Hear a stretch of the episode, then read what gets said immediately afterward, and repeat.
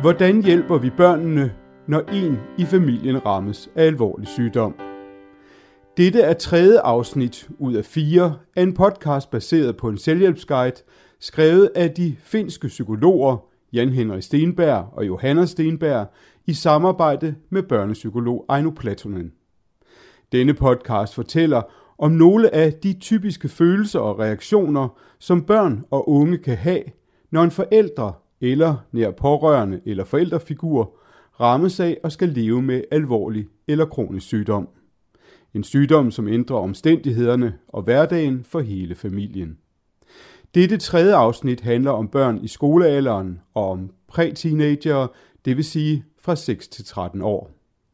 Fjerde og sidste afsnit af podcasten handler om børn i teenagealderen, og så slutter vi podcastserien af med nogle råd om at søge yderligere hjælp og en vejledning om, hvad du kan gøre, hvis situationen udvikler sig.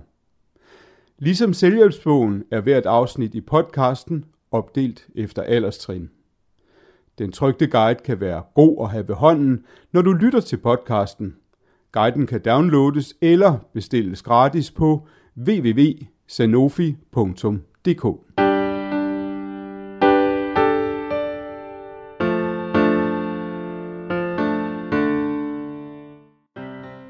Hvordan bearbejdes sygdommen i familier med børn på forskellige alderstrin?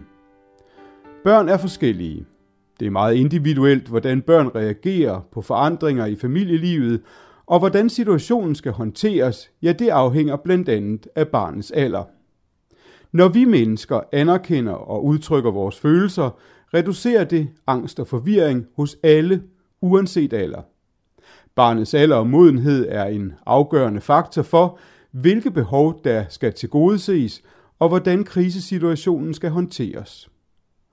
Jo mere moden barnet er i forhold til sprog, samt evnen til at tænke og forstå informationer, jo bedre er barnets evne til at forstå sygdom og dens konsekvenser.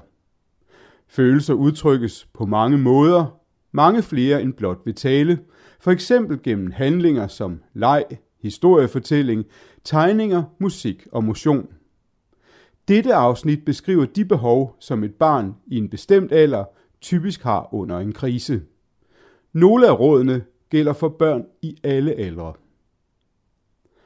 Børn i indskolingsalderen, cirka 6-9 år. Evnen til at regulere egne følelser udvikler sig. Forståelsen hos børn i skolealderen og deres sociale kompetencer udvikles meget i forhold til børnehavebarnets. I skolen er det vigtigt, at barnet i højere grad kan tilpasse sin egen adfærd, og at det nogenlunde kan styre, hvordan det udtrykker sine følelser. Indskolingsbarnet har en mere nuanceret forståelse af andre menneskers tanker og følelser. Barnets sprog bliver mere varieret, og det kan tilpasse sine formuleringer alt efter, hvem det taler med, og hvilken form for reaktion det forventer. Barnet begynder at tillægge fællesskabet med venner større betydning. Omverdens forventning til, hvordan man opfører sig. I denne alder er børn normalt meget nysgerrige og stiller meget dybsindige spørgsmål. De kan forstå, at døden er uundgåelig og er i stand til at forudse og være bange for at miste på en anden måde end tidligere. De vil måske stille helt specifikke spørgsmål til forældrene om sygdommen og dens konsekvenser. For at undgå tabuer er det vigtigt at besvare selv vanskelige spørgsmål, så barnet ikke føler sig forkert. Ærlighed er vigtigt, og du har lov til at svare, det ved jeg ikke. En positiv og imødekommende indstilling til den store spørgelyst er afgørende. En følelse af tryghed. Det er en balance at være åben omkring sygdommen, uden at fremkalde unødig frygt hos barnet. Overvej derfor, hvad barnet skal vide, og hvad det ikke behøver at være involveret i. Håb er vigtigt, og barnet kan lære at håbe på det, der er bedst muligt i situationen. Som forældre kan I øge trygheden ved at have fokus på, at I er sammen i det her. At barnet er en del af familien og ikke alene. Fællesskabet giver tryghed selv i en utryg situation. De voksnes adfærd fortæller barnet meget om situationens alvor. Dit barn føler sig trygt, når du som forælder er rolig. Stemningen i hjemmet betyder meget mere end de ord, der bliver sagt. Voksne fungerer helt automatisk som rollemodeller for, hvordan svære situationer takles. Og på den anden side er det også vigtigt, at du ikke skjuler eller undertrykker dine egne følelser, så barnet lærer, hvordan det selv kan håndtere svære følelser og give udtryk for dem. På trods af, at I som forældre har forsøgt at inddrage barnet og tale med det om sygdommen, vil det måske alligevel forsøge at trække sig og undgå emner, der har med sygdommen at gøre. Det er ofte et tegn på, at barnet ikke er klar til at blive konfronteret med hele omfanget af den barske virkelighed, som sygdommen medfører. Barnet vil måske nægte at besøge den syge. Her kan det være en god idé at sætte sig ned og tale roligt med barnet, uden at bebrejde det noget, og forsøge at forstå og anerkende, hvad det er, der gør, at barnet lige nu ikke vil med på besøg. Barnet forstår sig selv via samtalen med den voksne, og det er vigtigt at acceptere barnets følelser. Gode råd. Her følger en række lidt længere råd til at hjælpe barnet i indskolingsalderen. 1. Forsøg at holde fast i en rolig stemning. Forsøg at holde fast i en rolig stemning, hvor du som forældre har tid til at lytte til dit barns tanker og svare på dit spørgsmål. Fortæl barnet, hvornår du har tid, hvis du ikke kan svare lige med det samme. Hvis barnet ikke af sig selv taler om den syge, og hvordan barnet selv har det, og ser ud til at trække sig, ja, så kan du fortælle om nogle af dine egne tanker og følelser i relation til situationen, og opfordre det til at tale ud fra dit eksempel. Bliv ikke irriteret, hvis dit barn ikke har lyst til at tale, men lyt, hvis det senere ønsker at bringe emnet på banen. 2. Forsøg at være rolig, men undertryk ikke dine følelser. Negative følelser som frygt, fortvivlelse, frustration, vrede, afmagt, sorg osv. er en vigtig og uundgåelig del af livet, uanset hvor ubehagelige de er. Vis dit barn, at det er i orden at græde, og at det er en normal måde at vise sorg på. Vær opmærksom på, at jeres sorg og gråd kan opleves som skræmmende for barnet, da det ikke er vant til at se de voksne græde. Det er derfor vigtigt, at du som voksen taler åbent om de følelser, som barnet ser. Forsøg at forklare, hvorfor I er så kede af det lige nu, og at det går over igen. Det kan også være en hjælp for barnet, at I for eksempel tydeligt taler om, at det også er den dumme sygdom, og understreger, at de negative følelser ikke har noget med barnet at gøre. Børn kan godt tåle at se deres forældre være kede af det i kortere perioder, bare de får en forklaring. Og hvis I er særligt påvirket, kan det være godt at få en ekstra voksen til at komme og give barnet opmærksomhed og omsorg. 3. Vis forståelse for barnets følelsesmæssige reaktioner. Det kan være tungt også at skulle rumme barnets sorg og fortvivlelse, når du selv har det svært. Selvom det er tungt, så bliver alligevel ved med at involvere barnet og have et fællesskab omkring familielivet med en syg. Fortæl barnet, hvis der sker væsentlige forværinger, også selvom det er svært. Hvis det går den forkerte vej, er det bedre, at barnet får besked og er forberedt. Giv tid og plads til, at barnet kan forstå og reagere på det, du siger. 4. Hvis dit barn ikke vil besøge et sygt familiemedlem. Ligesom med de små børn er det vigtigt at prøve at forstå, hvad det er, der gør, at barnet ikke vil besøge den syge. Anerkend og accepter barnets følelser omkring det. Korriger eventuelle misforståelser og prøv eventuelt at undersøge, om der er noget, der vil hjælpe barnet med at komme afsted. Hvis det ikke er muligt at få barnet til at mødes med den syge, så overvej alternative måder, det kan bevare kontakten på. For eksempel et brev, et telefonopkald, videoopkald, en tegning eller et spille online sammen. Ja, hvad du nu end kan finde på. Du kan eventuelt spørge på denne måde. A. Kan du fortælle mig, hvad det er, der gør, at du ikke vil besøge X? B. Er du bange for at besøge X? Bryder du dig ikke om at se X være så syg, at X ikke ligner sig selv? Eller at X ligger med maskiner og slanger? Forklar eventuelt, hvad maskiner og slanger gør, så barnet forstår, at de hjælper den syge med at blive rask. Barnet skal forberedes på det syn, der vil møde. Se, X betyder meget for dig, og du vil gerne se ham eller hende. Men jeg kan også godt forstå, at du ikke har lyst til at tage med på hospitalet, hvis det virker skræmmende. Vil det hjælpe, hvis jeg holder dig i hånden hele tiden, eller hvis du lige kigger ind igennem døren, eller hvis du venter på gangen og kommer ind, hvis du ombestemmer dig, og så videre. 5. Trøst dit barn, hvis det vågner på grund af mareridt.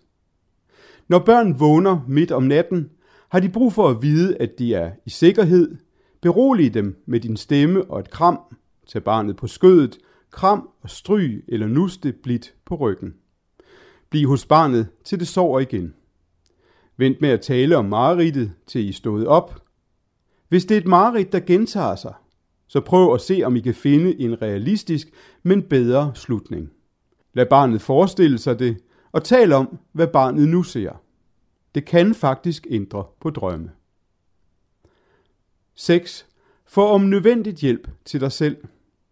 Når du er i krise, er det dine venner og familie, du skal bede om hjælp, ikke dit barn.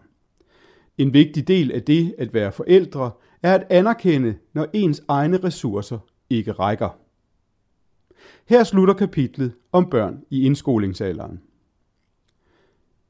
Præpubertetsbørn, cirka 10-13 år. De ved en hel del. For et præpubertetsbarn er verden allerede ret åben.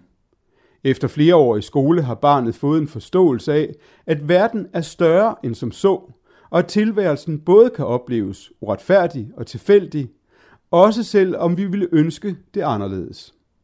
I denne alder forstår børn, hvad sygdom er, og at døden er uundgåelig.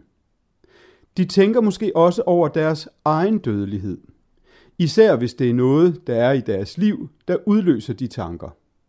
Børn i denne aldersgruppe bruger internettet til at søge information, og derved får de let information om for eksempel sygdom, som kan være svært at navigere i. Mindre fokus på hjemmet og familien.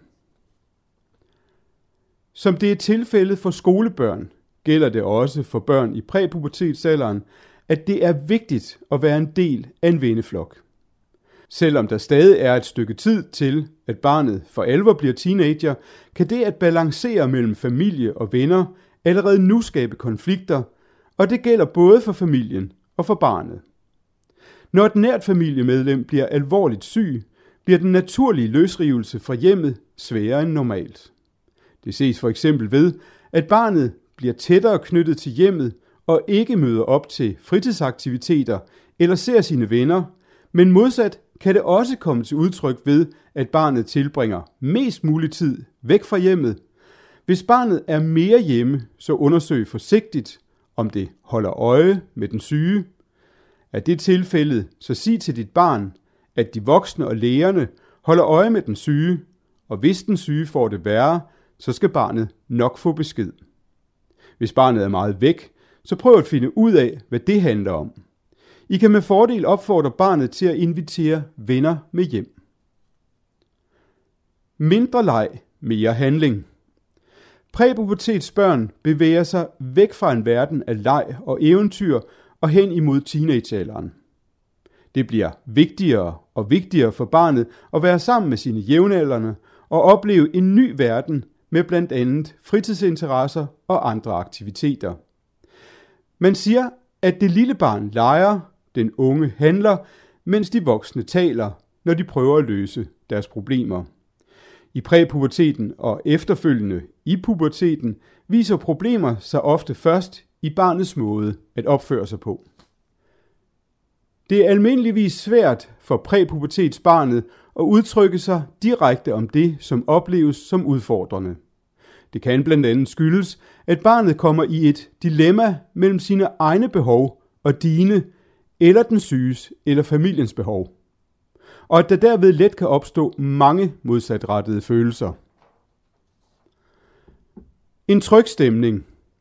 Det kan samtidig være en udfordring at fastholde præpubertetsbarnets oplevelse af tryghed, når det samtidig ønsker en større grad af uafhængighed. Men en tryg base er stadigvæk meget, meget vigtig. Selvom problemerne kan være svære at tale om for præpubertetsbarnet, er det en god idé at forsøge at have en åben dialog. Præpubertetsbarnet kan have større behov for samtaler, end man umiddelbart skulle tro, hvis man udelukkende ser på det adfærd. Hvis et præpubertetsbarn er bange og bekymret, kan de imidlertid have sværere ved at løsrive sig. Det vil derfor være med til at reducere konflikter og mistrivsel hos barnet, hvis det oplever, at det trygt kan tale om sygdomsrelaterede og andre problemer. Det er vigtigt, at de taler med præpubertetsbarnet om, at det er i orden at ville se sine venner eller at være besværlig, selvom der er en i familien, der er syg. Det modsatte giver dårlig samvittighed. Tid til samtaler i hverdagen. Det er vigtigt at afsætte tid til at gøre noget sammen med et præpubertetsbarn, også i pressede perioder. Prøv også at planlægge, hvordan der kan blive tid i hverdagen, eventuelt bare for en kort stund, til samvær mellem præpubertetsbarnet og den syge. Eventuelt kan kontakten være virtuel. Det er som regel lettest at tale med et barn i præpubertetsalderen, hvis man laver noget sammen. Mange forældre fortæller, at det bedste sted at tale med et ungt menneske er i bilen. Der er ikke direkte øjenkontakt, og der er plads til stillhed og pauser. For eksempel kan du sige, hvad tænker du om? Eller, hvad ved du om? Eller, hvordan har du det med? Eller, andre børn, der har en syg i familien, synes tit, at, hvordan er det for dig? Når du ikke har nok energi. Hvis du i en periode oplever ikke at have den fornødne energi og overskud, vil det være godt for barnet at få mulighed for at udtrykke sine tanker og følelser over for en anden forælder eller en anden nær voksen, som barnet er tryg ved. Gerne mens de foretager sig noget sammen. I sidstnævnte tilfælde bør du fortælle barnet, at du også gerne vil bruge tid sammen med det, men er glad for, at det også har en anden voksen at tale med. Denne form for tilladelse kan betyde meget for barnet. Gode råd. Her følger en række lidt længere råd til at hjælpe børn i præpubertetsalderen. Råd nummer 1. Vigtigheden af at have en voksen, barnet føler sig tryg ved. Børn i denne alder taler ikke nødvendigvis om deres følelser, men vil som regel gerne tale om, hvad der foregår i deres liv lige nu. Vel at mærke, når det passer dem. At blive spurgt ind til og få lov til at fylde med det, barnet er optaget af, styrker følelsen af tryghed. Råd nummer 2. Fokus på fælles aktiviteter. Børn, der nærmer sig teenagealderen, leger ikke længere så meget, men er heller ikke klar til at tage stilling til dybsindige emner, der går dem på. I hvert fald ikke på samme måde, som en voksen ville være det.